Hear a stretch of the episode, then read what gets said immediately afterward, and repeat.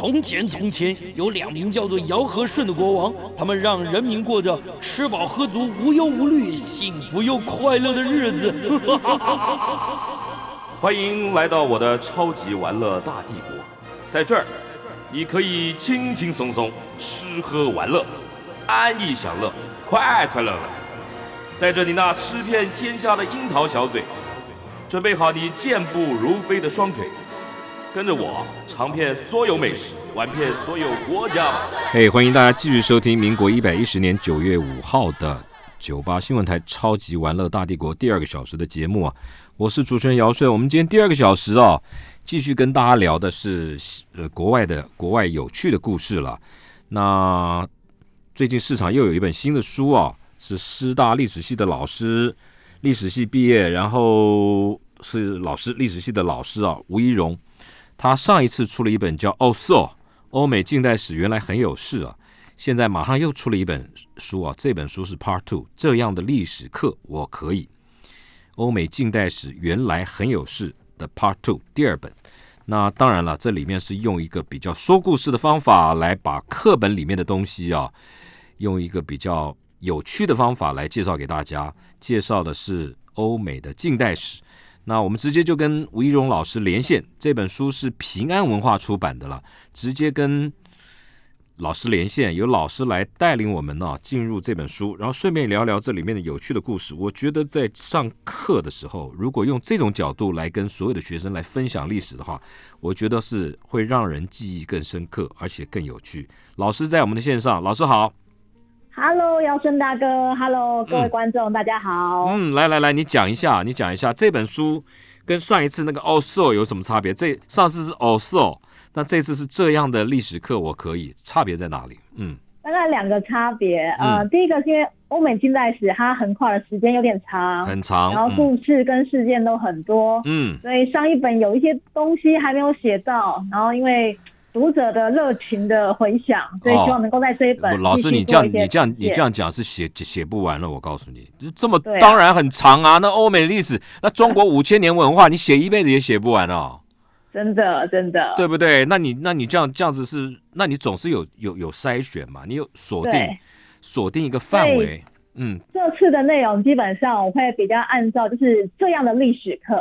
会按照一般我们在国中、高中课程会抓出来的重要的事件，课本会介绍的，包含日军东征、地理大发现、工业革命，我们按照这些课本的重要的单元主题，然后用比较轻松、有趣而且更立体的方式呈现给各位读者。对啦，光看你的书的标题的名字就觉得，就是觉得你就是就是要打打破那种。那种硬邦邦的，就是要用很轻松的方法，对不对？而且而且你要讲很多故事哦，嗯，对不对？来来来，没问题。来来来，先从哪里开始？我看到了最近很流行的猎巫，对不对？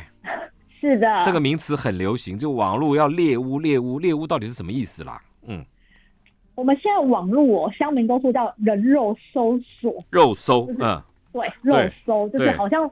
你可能在网络上发文啊，对，但是或者是你被拍下来，你在路边做了什么事，对，然后大家想要找到，哎，到底是谁发文的，到底是谁做这样的事情，我们就会把它用各种 Google 大神，然后各种方式，让这个人的底细全部都现形，洗底，然后大家公审他，大家开始你一言我一语的去批判他，对对对，这叫猎物啊，嗯，对，所以其实像我觉得之前其实五月。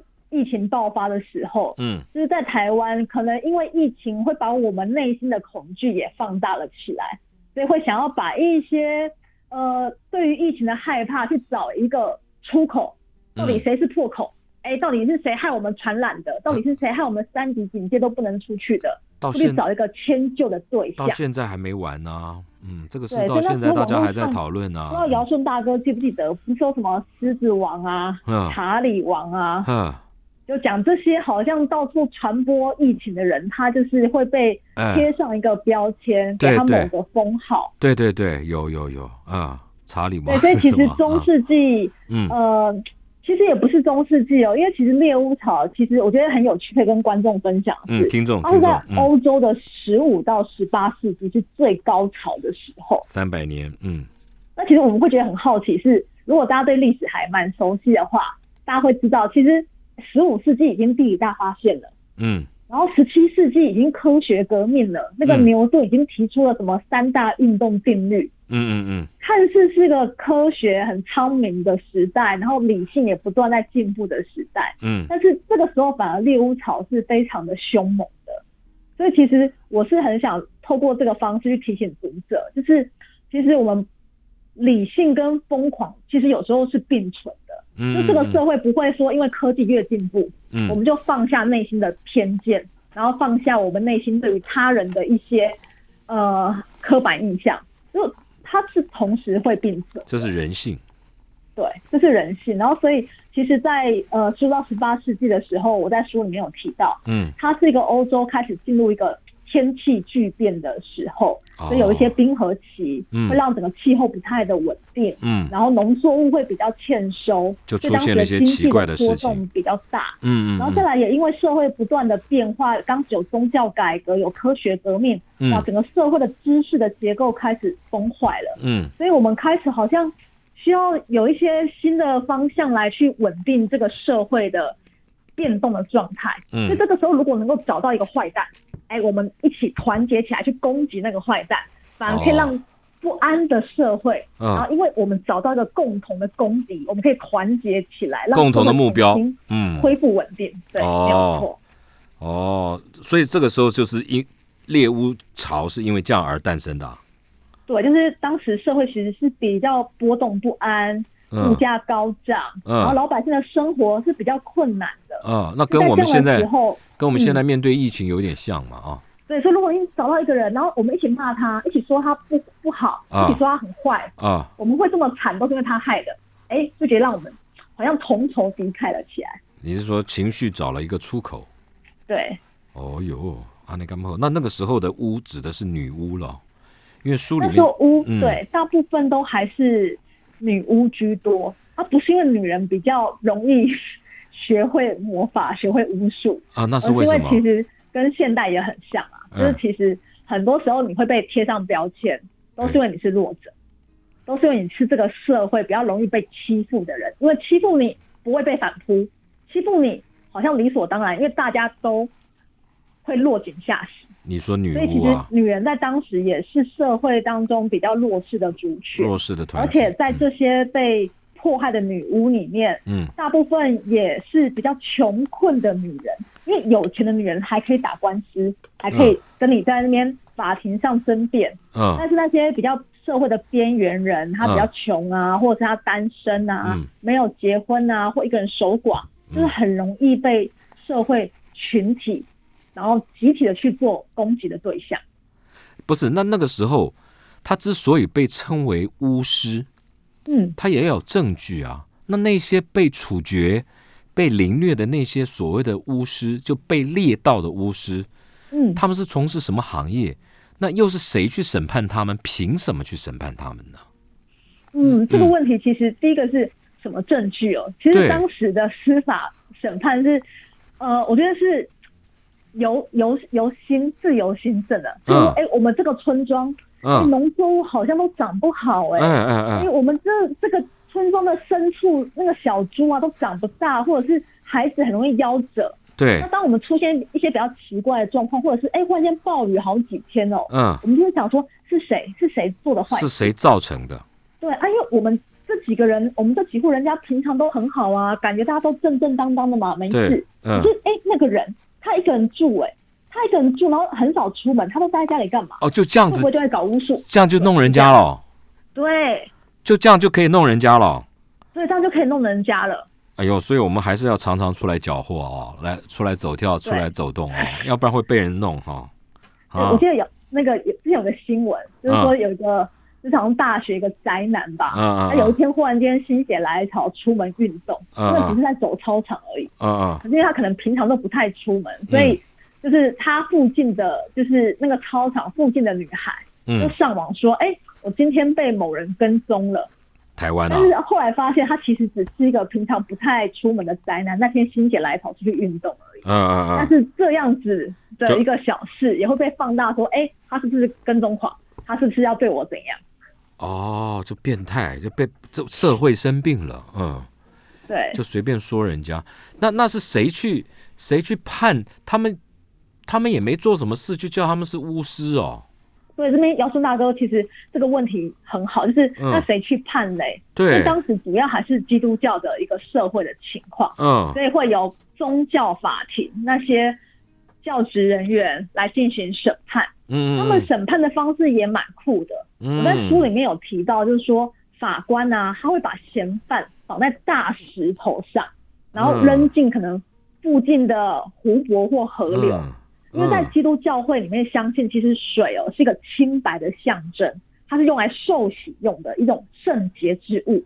所以，哎，如果你你沉下去，就代表说，哎，你的清白就是因为你沉下去，你已经进到水里面了，像洗礼这样，像像是上帝接纳了你了，你应该没有问题。嗯那如果你居然浮起来，你绑了大石头，你还浮起来，哇，嗯这个一定是有巫术吧？怎么会这么厉害？嗯所以代表你有撒旦的魔力。嗯那我觉得这样的审判法真的是，我觉得真的很厉害哎！你浮起来代表没有撒旦的魔力，哎、你嗯接下来就会被审判、被定罪，你是女巫，你就会被等着烧死。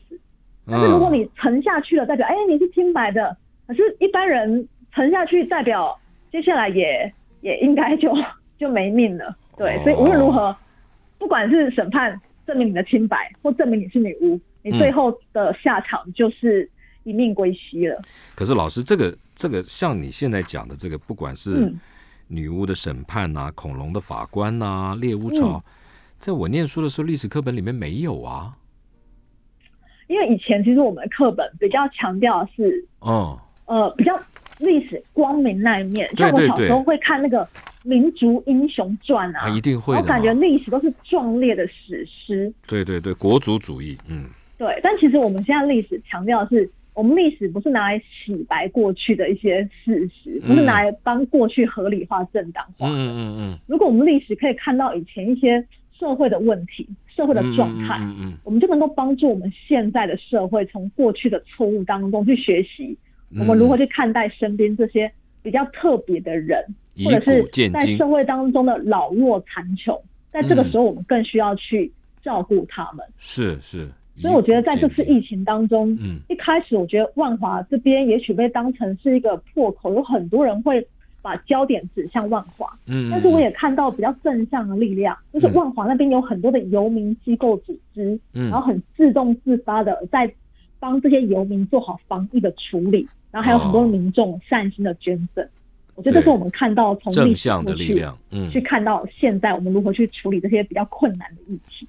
好，我们进一段广告带回来啊，我们就继续聊其他的故事，比如说好，十字军东征等等。好，带进一段广告。谢谢姚胜大哥，嗯感谢。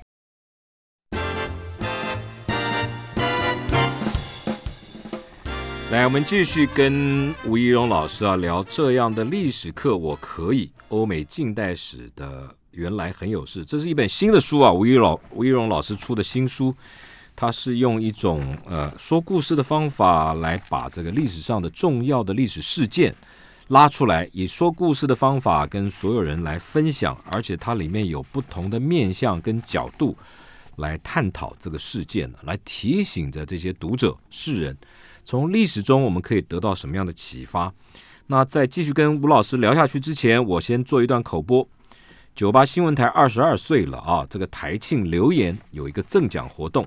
九八新闻台二十二岁了，今年呢不只是台内一起庆生，我们也邀请了历年来的主持人用声音回娘家祝贺跟打气。大家最近应该都有听到，包括现任及好多好久不见的主持人为九八新闻台特别录制的生日贺词。当然，收听的节目的你是最重要的人。我们也准备了礼物要跟大家来分享。在庆祝的这段时间呢，只要你听到哪一位主持人的贺词，然后到酒吧官方 News 九八的官方粉丝团置顶的活动贴文留言，就有机会得到精美的礼物。我们会在九月十号公布得奖的名单。我再再说一次，只要你听到哪一位主持人的贺词，然后到 News 九八官方粉丝团置顶的活动贴文留言，就有机会得到精美的礼物。请持续的收听，持续的守住，守住我们九八新闻台。我们继续跟吴玉勇老师聊这样的历史课，我很可以。我们刚刚前面讲了十字军东征，老师来讲一下十字军东征在你的解读。嗯 Hello，、我先恭喜一下 News 九八，嗯，恭喜二十二岁了。。嗯嗯好，谢谢我简单说一下十字军东征哦。嗯因为其实一般我们课本会把它很简化，说这是基督徒一手拿圣经，一手拿宝剑，嗯。然后跟伊斯兰教穆斯林发生的一个宗教的对抗，为了嗯争夺圣地嗯。耶路撒冷。嗯。但是其实我一直希望立体呃历史是立体化的，嗯。这样的说法其实太单纯了。嗯。因为当我们去号召为宗教而战、为上帝而战的时候，嗯。其实我们要去思考一件事哦。当时的欧洲的中心其实是在巴黎，巴黎然后呢，你要来到耶路撒冷，其实你是没有任何的一些高铁啊、飞机，嗯很这远的，四千多公里的路程，嗯到底要走多久嘞？嗯如果用今天的 Google Map 算的好，嗯，你大概可能要走三十五天，而且是不眠不休哦。你的意思说是用什么方法？什么交通工具？走路啊？对，如果纯粹走路的话，四千多公里走三十五天，那还算快的喽。哦，对，而且是不眠不休，就是嗯晚上也不睡觉哦，就每就天一直走，一直走，一直走，一直走，一一直直走，一直走，一直走，一直走。哎呦，累死我啊！嗯对，嗯所以我们要去想想的是，哎，上帝真的有这么大的魅力吗？就是说走就走啊，而且一切的旅费，上帝没有要帮你买单哦。我刚刚提到用走的嘛，因为当时如果是马的话，这是一种还要有。钱人才能够有一匹马可这个就是上路。信仰产生的力量啊。对，所以这到底纯粹是信仰产生的力量，还是有其他的诱因呢？嗯其实呢，呃，我想跟观众补充的是，其实对于整个世界历史上，在中世纪的时候，嗯西方的文化是相对比较落后，嗯他们还在封建制度啊、嗯，庄园经济，在那边自给自足。你认为西方比东方落后，对不对？在在中世纪的时候，但是东方当时中国是唐朝，哇那个哦，天可汗，一个很强盛的国家，嗯嗯嗯对。嗯。然后在中东地方是阿拉伯帝国，哇，大使很有钱哎、就是哦东往西来，嗯然后到处做生意，是。所以其实东方是非常富有的，而且有很多的香料、一些比较奢侈的商品、丝绸都都是在东方。方才有的。嗯嗯嗯对，所以其实当教宗在呼喊的时候，嗯。我除了为上帝而战，我也在想说，会不会到东方一路上，我可以去看到新的世界，然后可以带来一些新的收获，嗯嗯，然后或者是我顺便去买一些东西，采买嘛，进货嘛，嗯嗯。然后再回到家里可以去高价的卖出。嗯。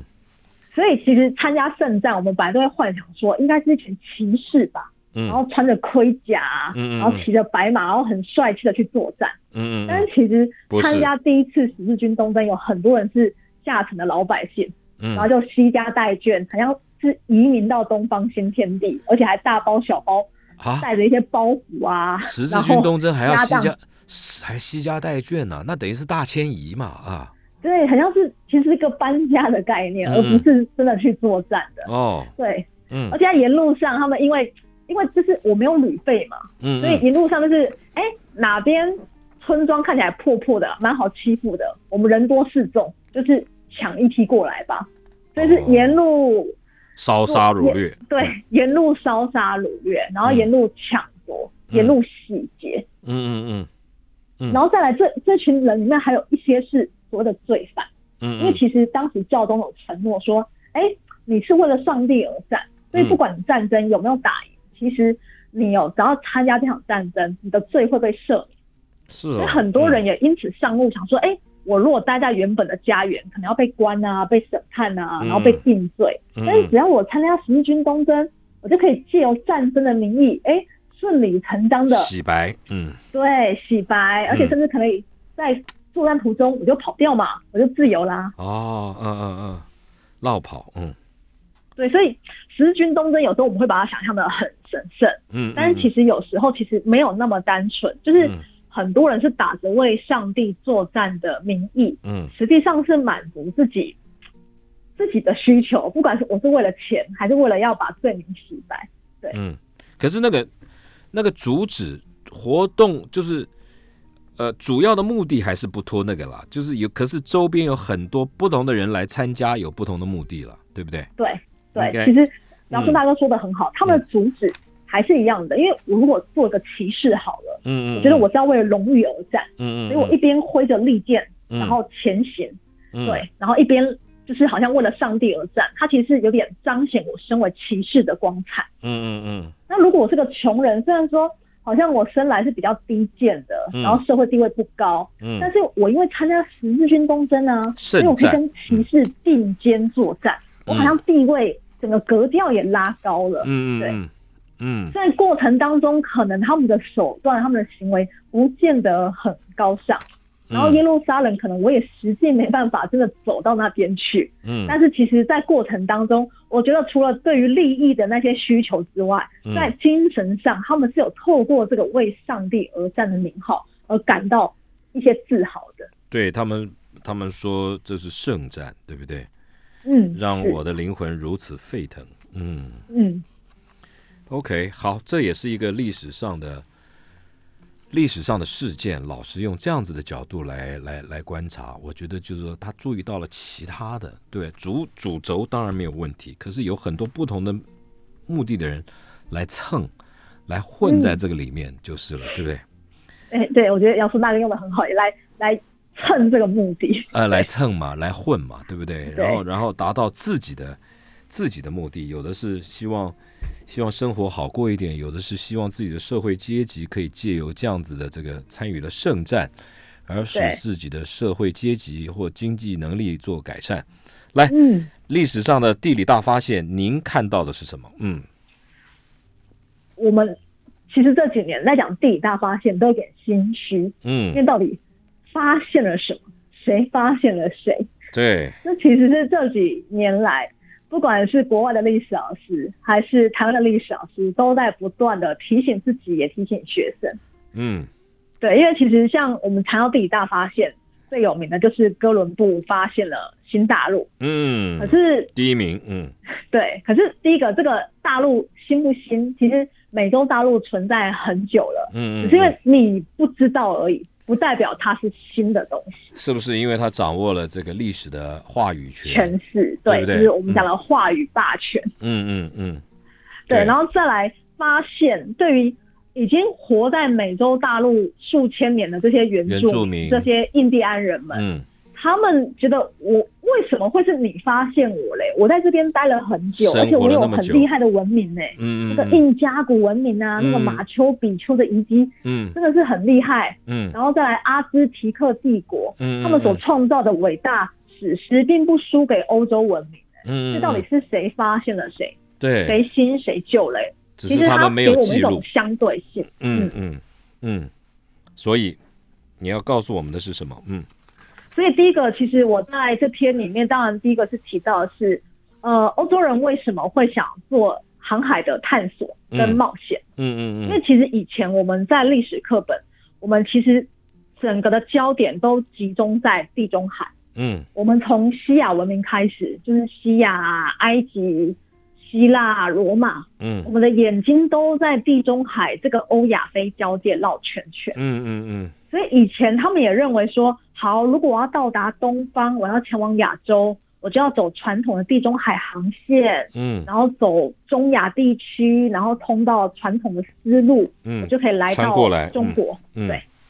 但是在过去，可能地中海最边边叫做伊比利半岛，它被嗯认为是个边缘人，因为嗯它离那个中心地带最远，所以早期我们比较不会看到它。嗯可是这其实也是个焦点的转换。嗯就是如果你往地中海这边看，没有错，伊比利半岛、西班牙、葡萄牙，它是位于边缘人的位置。嗯嗯，可是如果你站在大西洋这个角度来看，哇，把地他们是把海景第一排。把地图转转九十度，对。是不是？嗯。对，嗯。所以我觉得这其实像像台湾好了，嗯。其实台湾你有时候如果你站在整个亚洲大陆来看，嗯。哎，台湾是边缘呢，嗯就是以前那个清朝啊统治台湾，嗯那个嗯嗯康熙皇帝觉得哇，台湾就是一个小岛，嗯这个弹丸之地，嗯，而且是个边陲地带，嗯嗯只有那个郑成功他们这些海盗嗯。会在台湾乱，嗯。所以觉得台湾是个偏乡，所以以前的那个清朝官员嗯。直接来台湾当官超衰的。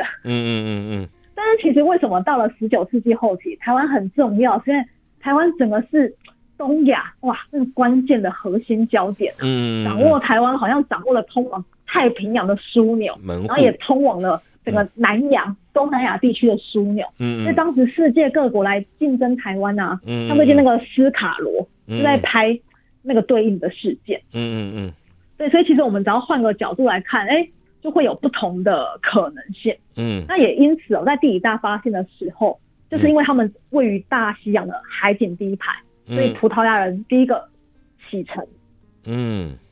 对，所以葡萄牙人他们最早的从事新航路的发现，嗯。然后发现了非洲最南端的好望角，嗯然后又从好望角一路这样子摸着非洲的边边来到了印度。嗯对，所以葡萄牙人他们很有趣的是，他们其实哦，他们是最早在开始做全球化的贸易的一个国家。哦，葡萄牙人，嗯，，对，葡萄牙人。嗯嗯而且我这边其实，在书里面有提到，葡萄牙人因为当时因为他们最早掌握那个航线啊，发现非洲好望角啊，嗯嗯。然后一路这样到印度，嗯。所以在那个没有 Google Map 的时代，嗯。葡萄牙人绘制的地图，它是全世界最精准的地图。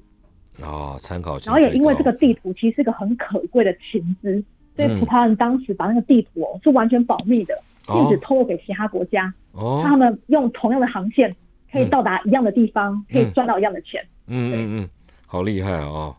所以，所以地理大发现跟葡萄牙还有跟大航海时代的关系了，对不对？对嗯，所以是是因为他们在一扼守伊比利半岛的门户，所以对从从那里出出来比较快，比较直接。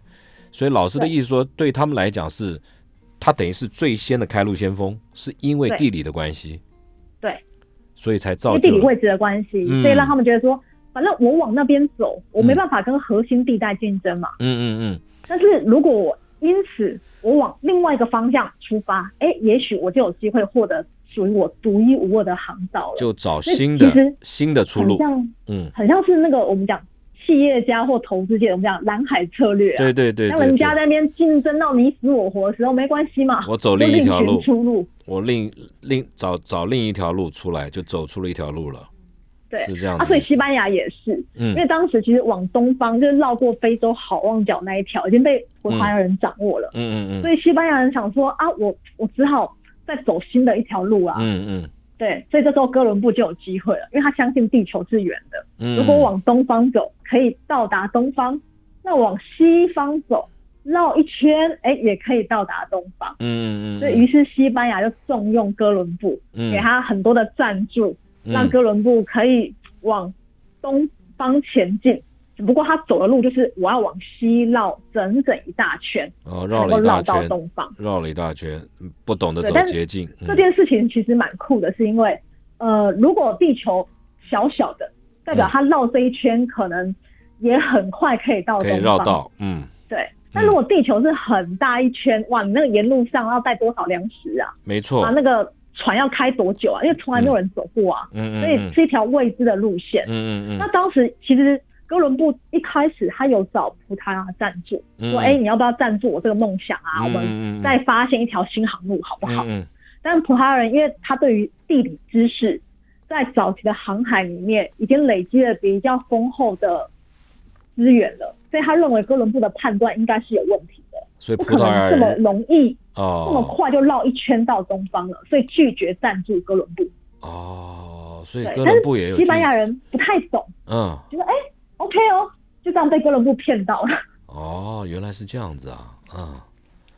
对，但是哥伦布的出现其实，呃，我们说，因为他当他发现了新大陆之后，嗯对他来讲，嗯，这边就是我可以获取利益的地方，嗯所以我在这边，当然，呃，除了交易之外，我也占领了很多的资源，嗯嗯真的是不把当地人当人看啊，觉得说，哎，你们长得好特别哦，嗯嗯，还把他抓回到欧洲本土，当做是珍奇异兽在展示。真的假的啊？哥伦布这么坏啊？对，他是有一点坏，对，啊，是吧？OK，对，所以其实、呃，早期我最后提到，其实美国一开始有一个所谓的哥伦布日，在十月的第二个礼拜一。那是一个什么样的活动？我们进一段广告带回来啊。哥伦布日那是一个什么样的活动？到底是要纪念哥伦布，还是在宣扬国威用的？带回来，嗯。嗯，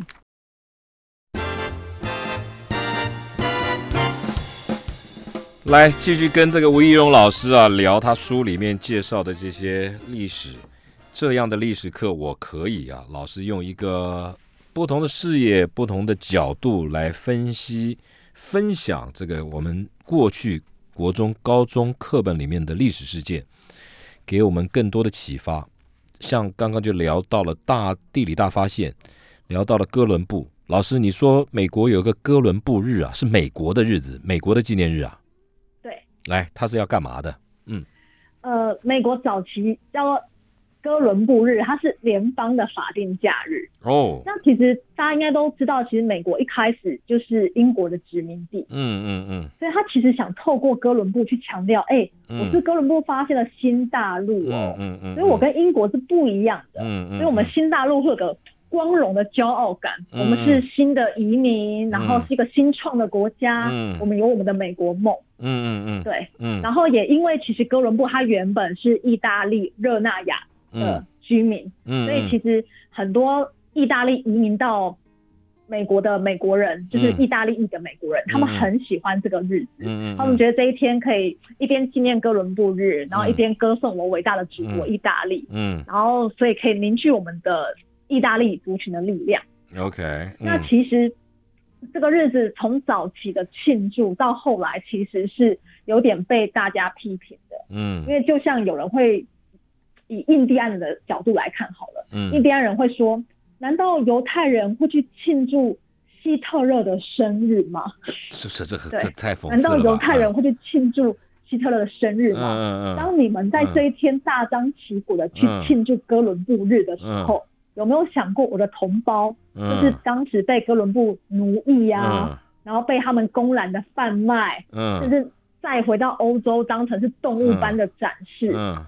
对，所以其实它是一个有点让美国族群情感有点分裂的日子哦。哦，所以这几年应该说，呃，美国有很多的州，他们已经不不把这个日子当成不拉出来是不拉出来纪念了，对，然后反而把它改名叫做原住民日啊，尤其是南美洲，南美洲更明显，就南美洲哦很多的国家都把这一天嗯变成是他们更强调原住民的纪念日，嗯然后去重新在课堂上去强调原住民在这块土地的贡献，嗯跟族群如何去彼此和解共生的一个修补日。哦，是这样子。我觉得历史就是给我们很多的借鉴，很多很多思考嘛，对不对？嗯很很多的反省啦。我觉得有反省才会进步啊。嗯，嗯，对对对，好。你里面有提到了这个工业革命吃起来是什么意思？无敌星星。嗯 其实我会用这个标题是因为，呃，我们在历史上，就是我刚刚姚春大哥有提到，是嗯 中世纪的时候，其实大家会觉得说，那个东方很强啊，阿拉伯帝国哎、唐朝哎、盛世，嗯。可是那些那些西方人根本不知道唐朝吧？对，哎、他们没来嘛。大概知道，他们知道东方有个伟大的帝国，是哦，嗯然后再到了马可波罗游记的时候，嗯哇，他们对于中国的想象更是不得了了。嗯嗯嗯那个忽必烈大汗啊，那哦个元朝的泉州港啊，嗯，哦，嗯对，所以其实在，嗯中世纪大概十五世纪以前，真的大家觉得说东方真的是无懈可击的强大。哦，他们很可是为什么到了近代，嗯哇，就如果我们早期在读历史课本，那个嗯清朝真的好惨哦，嗯好多战争，嗯然后都输，嗯，然后签很多条约，然后一直割地赔款、啊。对，怎么回事？对，所以其实怎么会我变那么弱怎么会弱的？嗯对，嗯会不讲工业革命，其实是强调的是这个事件其实是一个算是西方逆转胜。对，为什么？因为工业革命。对，因为其因为实是工业革命，它改变了生产的方式，跟嗯改变了所谓我们讲机械的利用方式。嗯嗯嗯嗯就是我我先以日本为例好了。好啊，呃，嗯日本他们在十九世纪的时候，嗯美国的船来到了日本，然后用武力扣关，啊然后强迫日本开港通商。，OK，啊，在日本的历史上，这个事件叫黑船来航。哦，我想问问姚顺大哥，嗯你觉得为什么是黑船？为什么是黑色的船？因为是钢铁船，哎，姚顺大哥，你真的太棒了，怎么这么厉害？木头船咖啡色嘛，对，对不对？因为其实，在十九世纪的时候，东方不管是日本还是中国，都嗯还是木头船，嗯他们的帆船再大，那个郑和下西洋再厉害，它嗯还是靠风力，还是帆船。嗯，但是十八世纪是从欧洲开始工业革命后，有哇蒸汽船了，真的是钢铁船了，嗯。然后用蒸汽当动力，还会喷黑烟，哦，所以对东方来讲，哇，这完全不一样哎，嗯所以叫黑船来航事件。哦，这个光是船的吨位哦嗯，两艘船一撞，嗯。也不用什么发射大炮了，那个钢铁船就可以把木头船撞得粉身碎骨。哦，所以我们那时候清朝怎么可能打得赢西方嘞？对不对？所以船坚炮利就是这个意思，是这样来的，哦对对对。嗯嗯嗯，OK，所以嘞，所以所以其实无敌呃，在星星，这个嗯事件哦，嗯呃，我们也提到，其实为什么中国会比较没有办法这么快发展出工业革命？其实嗯第一个是中国的人口资源很大量，因为人多嘛，对，就是就是交给大家做就好了，反正一个工人嗯，累了就换下一个嘛，反正我们人多。人但是如果是没有迫切的，需求，嗯。对欧洲的话，因为他们人比较少，嗯。他们就需要透过一些机器的方式来辅助他们的人工。嗯嗯嗯嗯。然后再来也因为其实呃，在传统的东方，不管是中国啊，或者是日本、朝鲜，嗯，那个时候都流行叫做所谓的科举制度啦，嗯嗯嗯嗯。嗯，会透过考试的方式，考试来升官，嗯。对，去升官。嗯，所以考试考什么嘞？考四书五经嘛，对，它不会考一些就是科学发明啊，不会考一些科技的应用。哦。所以当时就算中国有非常顶尖的人才，他嗯。其实是也不会完全去投入在这个科学技科技，产出的研发上的。哎，可是老师，那问题是火药是中国人发明的啊，怪咯。那为什么中国人发明了火药，接下来没有应用嘞？他们其实我觉得中国蛮有趣的是，他最早发明了火药，对然后最早发明了印刷术，对然后也最早发明了很多的一些新的科技。对可是他们就是哎，我发明了就没有再往下突破了。哦，你看还有那个浑天地动仪有没有？对，唐宋的火药，其嗯实我们讲哦，它它是有威力的，嗯，那它的威力大概就是冲天炮等级的，就就没咻嘣咻嘣咻嘣。就没了。对，可是，在西方这边，它会不断的做一些改良、改造，哦，它会让这个科学革命不断的持续的研发、嗯嗯持续的扩张。嗯，就我们打到邻居的院子，人家打到太空，就差别就在这里。哎对哦，是不是？哦，对，所以就是那个突破性是有差别的，嗯，所以嗯没办法一直持续吸引优质人才投入，所以偶尔一个天才他发明了，嗯嗯，但是就没有办法前仆后继变成一个科学团队。可是西方他们是有这样的能量的，还有就是可能没有这样子的教育系统，对不对？没有把它变成知识化，没有变成累积成一个一一路的知识，对不对？嗯，然后就一直传承，一直进化，一直演变，很很可惜了哦。这其实是比较可惜的地方。嗯，你书里面书里面还谈到脱欧，来你聊一聊。嗯，其实脱欧这个议题，我觉得应该大家都还蛮有兴趣的，因为是 它是一个时事议题。对，对，但是好像从来没有人搞清楚，就是英国为什么要脱欧。你说说。我我觉得其实不管是怎样的岛屿，岛屿嗯它本身就有一种离散性。嗯，像我不知道那个姚春大哥有没有去过澎湖？澎湖当然有啊。澎湖啊，他们都会说：“哎、你们台湾来的。”哦，对，所以澎湖人从来不会自称他们是台湾人，澎湖人就说我是澎湖人。哦，然后他们要来台湾的时候，他们就说我要去台湾喽。也对了，对了，对了，这习惯嘛，嗯所以其实我觉得岛屿是一种天生就有这种零散性，所以我们用这样的角度放在英国，嗯嗯他嗯，对他来说，他不会觉得他是欧洲大陆的一部分，是吗？像吗？澎湖人不哦。会觉得他是台湾人，他就哦是澎湖人。嗯嗯。对，蓝屿人，哎、我就是蓝屿人，我不是台湾人，就你们是本岛来的，对，哦。跟我不一样。嗯嗯嗯嗯嗯，所以有一其实如果我们这样子了解英国的位置，你就知道它因为跟欧洲大陆有着英吉利海峡的一个间隔，嗯嗯嗯，所以他始终认为自己没那么欧洲，那他不是欧洲，他什么洲？他觉得我就是英国就是英国，英国就是英国，然然后再加上其实本来英国还曾经有机会跟欧洲纠缠不清的，就哦，是历史上很有名的英法百年战争。嗯嗯嗯嗯可是这个英法百年战争哦，法国打赢了，嗯。而且跟姚叔大哥补充一下，嗯。就是其实我们在历史上常讲，法国人因为太浪漫了，嗯。所以不太会打仗，嗯。所以有笑话说法国历史上只能靠两种人打仗，嗯，哎，哪两种？一一种人就是女人，因为哎，在英法百年战争里面，法国是靠着圣女贞德激励了大家的士气才打赢的，哦。所以一种人是女人靠圣女贞德，嗯嗯，另外一种人呢叫做外国人。因为哎，法国历史上啊第二个最有名、最会打仗的英雄是拿破仑。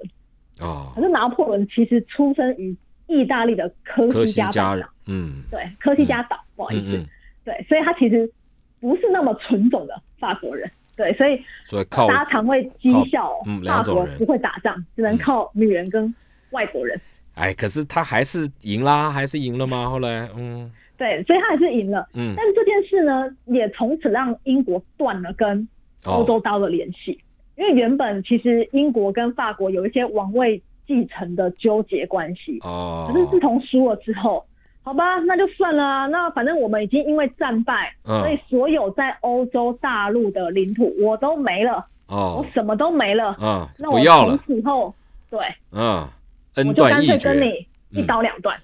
是哦哦，OK，没有啊，可是这又怪了。那之前他们是欧盟的成员，现在又要脱欧，那为什么之前要加入欧盟呢？我们进一段广告带回来，嗯。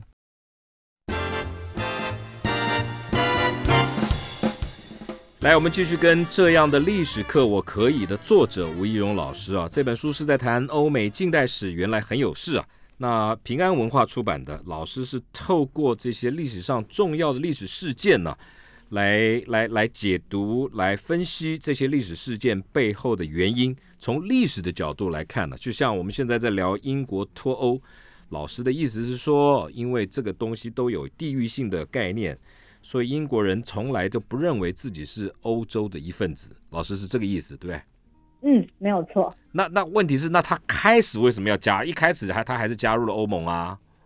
好，呃，嗯他加入欧盟原因其实二战的结束后，其实嗯欧洲人他们自己有自己重新修补关系啦。嗯，原本打得你死要活的法国跟德国、意大利这嗯些国家都觉得，好啦，我们现在和平共处吧，嗯。我们要团结起来，我们才能够让欧洲恢复生气。嗯。当时的英国呢，还不是很想加入，反正你们玩你们的啊，嗯。我有我大英帝国还在嘞，嗯，我转型成大英国协，我还是一个很大的集团那啊。我曾经毕竟是嗯。日不落帝国嘛，我还有那些澳洲好朋友啊，澳洲、加拿纽西大好兰朋友啊，对马来西亚，对不对？等等啊，对，但是嗯。其实，呃，我觉得观众应该也很清楚，在越到后期，你看，不管是法国、德国、意大利、荷兰，嗯当这些欧洲国家都自己搞一个自由贸易协定了。嗯，就像我们现在不是那个东协加三嘛，嗯。就整个东南亚跟中国、南韩、日本嗯。搞自由贸易协定，台湾也很紧张哎，嗯他们可以自由贸易，然后关税也降低，嗯。那整个西欧经济都起飞了啊！我英国好像置身事外，对，那那也红利没有不好啊，沾到，嗯，那也不好啊，嗯。对啊，所以会觉得不是很开心哎、嗯。嗯所以后来在一九七三年的时候，呃，英国就进去了这个团体。嗯，可是英国进去这个团体，其实就是之前地域上的关系，让英国很多的想法跟观念都跟欧盟很不一样。嗯就是我举两个例子好了，嗯第一个例子是难民，嗯，大家都知道叙利亚难民其实就是一直在涌入欧洲嘛，嗯欧洲要收很多的移民。嗯那那欧盟其实蛮强调是人道主义的，嗯所以他觉得说有难民，那所以我们就要照到照照料到这些难民的就接纳他们生活，嗯人权很重要。嗯嗯可是英国觉得这些难民跟我的文化社会格格不入，他们进来如何安置，会嗯不会造成治安的困扰？嗯。这些问题，嗯。你欧盟当好人，你立刻答应，可是后续的善后是我们国内要面对的。所以嗯。嗯英国觉得说，为什么要处理？嗯。然后再来，像之前大家有没有印象，就是欧盟有所谓的一些欧洲四国，一些欧债危机，像希腊、西班牙都嗯嗯。破产，嗯嗯，就他们的国家都有一些严重的财政危机。嗯嗯嗯财务困那难，欧盟觉得说，哎、我们是一家人啊，所以对不对？自己家人破产，我们当然是要出手相救啊。嗯嗯可是英国这时候也很叛逆，他说：“可是我交那么多钱啊，我把自己的国家顾得好好的，嗯。但是我付的这些会费却要拿去救这些破产的人，你们把自己搞破产，你们自己不负责，却要我来买单收拾。嗯，啊，他一定所以被英国觉得嗯为何嘞？对不对？？嗯，不甘愿，所以其实英国加入欧盟之后，真的有很多的政策会让英国有一些就觉得比较矛盾的地方。嗯所以还是回到历史上，他最喜欢的可能还是他自己吧。为了他国家的利益，他觉得我没有必要跟着欧盟配合，我也没有必要去跟其他人绑在一起，嗯还是做自己最快乐。嗯，所以就脱欧了，对，嗯，我们不知道这次拖会拖多久了，可能之后有机会再回去也说不可是。历史历史上都是告诉我们，天下事合久必分，分久必合，总对恐怕还是会回来的吧，对，有一天可能还是有机会回去，对不对？这是看当政。者怎么样去说服所有人嘛，对不对？对对对啊，这个这个这很难讲哦，搞不好对不对？然后如果造成太多的不便，对不对？那也许就又回来了。真的，因为毕竟整个欧洲，你看都是一家人，只有你搞这么搞搞分裂，其实可能也会造成一些旅游上啊、贸易上的一些困扰。所以我想，也许他们不方便久了后，又会开始怀念欧盟的好。哦，好，听众朋友，其实我们节目时间已经快要到了，像这本书里面就有很多有趣的观察。他像老师在讲这个希特勒的时候，他说他是一个鲁蛇画家的疯狂逆袭。像讲到丘吉尔，讲讲到历史上的人物的时候，他说丘吉尔先生是一位战斗到底的英伦贵族。你看，都有不同的观点呐、但是时间永远都不够。我们必须要了解这个观点的话，你可能最快的方法还是要找一本这个书。像他老师在介绍梵谷跟毕卡索的时候，毕卡索的时候，搞艺术是吃土还是沃土，这个都很讽刺啊。所以老师有他的观察，但是你这些观察都是要都是要有凭有据的哦，对不哎，对？有凭有据，真的，对不对要不然蛮多资料的，对，要不然把它当成写小说自己瞎掰啊。对啊，要不然人家会打枪的。现在现在、啊现在这这种文化，你这个太主观的时候，有时候人家就会酸你哦。哦对我就会被人肉搜索了，对不对？然后被猎猎污，对不对？然后被被酸，对，对不对？好了，没有关系。老师的这一套书其实是两本啦，它是是这样子，一个叫第一本叫哦是哦，哦，是哦，对，欧美近代史原来很有事。第二本叫这样的历史课我可以，欧美近代史原来很有事的 Part Two，那么是平安文化出版的。听众朋友，如果你想要透过故事性的这个这个这个方法来认识欧洲的历史啊，那么市场上现在有这样子的书，老师吴一荣老师他自己本身是学历史的，然后也学了语言。那听了老师刚刚跟我们的聊天，大家可以知道这里面有很多有趣的故事。那老师除了买书以外，还有什么方法看你分享啊？你你有脸书吗？没有。哎，我有脸书你，的脸书叫什么我？有时候会到一些中小学去做现场的分享。是哦，那你到中小学讲那么深呢？小学讲那么深哦？小学会讲的可爱一点啦，那小学会讲十字军东征哦？不会啦，小学就跟他们讲猫猫的故事啊，对不对？对了对了，我我想说，你小学就讲那些东西，好沉重哦哈。好了，听众朋友，我们节目时间到了，谢谢吴怡荣老师啊，大家可以去市场上找这本书，叫做《这样的历史课》，我可以。欧美近代史原来很有事，谢谢老师，谢谢，嗯，拜拜谢谢，姚森大哥，嗯谢谢各位观众，拜拜，谢谢，拜拜，拜拜。